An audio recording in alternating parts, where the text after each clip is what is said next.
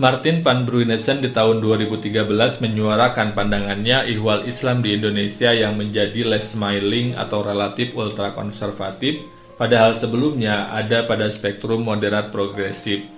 Salah satu karakter yang disematkan kepada corak ultra konservatisme Islam adalah kecenderungan penafsiran yang sempit, tekstual, dan ahistoris. Dalam satu dan lain hal, Muslim ultra konservatif juga mengadopsi cara pandang anti-sains, Pandangan tersebut seperti menemukan pembuktiannya sepanjang pandemi COVID-19.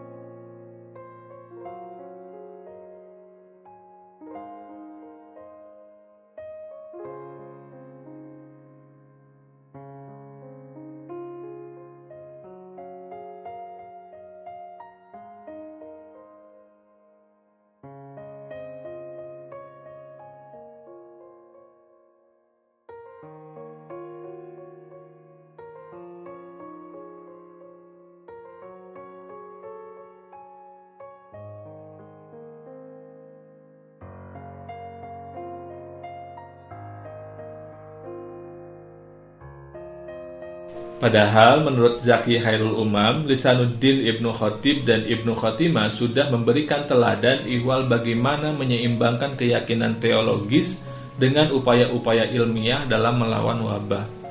Dalam konteks di luar pandemi, masa keemasan Islam juga ditandai dengan semaraknya tradisi ilmiah yang tidak melulu ada pada ranah apa yang disebut ilmu agama.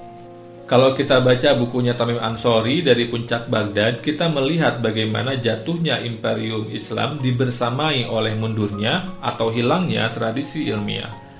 Salah satunya ditopang oleh pemisahan ilmu menjadi ilmu agama dan ilmu non-agama padahal sesungguhnya semua ilmu bisa bermanfaat dalam kebutuhan kita beragama yang kemudian mendorong munculnya pandangan bahwa ilmu non-agama tidak atau kurang penting.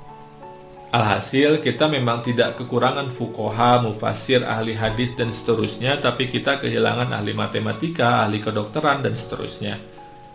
Apalagi ketika revolusi industri menempatkan Eropa sebagai pusat baru dunia pasca jatuhnya Imperium Utsmani, tradisi keilmuan di sana melesat melampaui kita yang kelihatannya semakin anti-sains.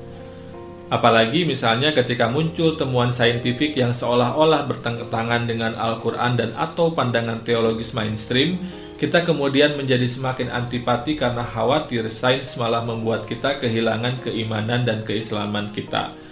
Padahal dalam Al-Quran, Allah berkali-kali menantang kita untuk merenungkan langit, bumi, alam semesta yang jika dikategorisasi, outputnya akan melahirkan sains non-agama. Barangkali hikmahnya adalah bahwa di bagian paling dasar dari ilmu sebetulnya tidak ada lagi garis pemisah antara ilmu agama dan non-agama. Semua ilmu dapat menjadi kendaraan menujunya dan bahwa tolabul ilmi mencari ilmu itu fardu ain. Selain ilmu yang membantu operasional peribadatan kita adalah juga penting untuk mendalami ilmu yang lain biar sifat ilmu sebagai an-nur atau cahaya tidak hanya menerangi ruang peribadatan mahdoh kita tapi juga meruang muamalah kita sesama manusia.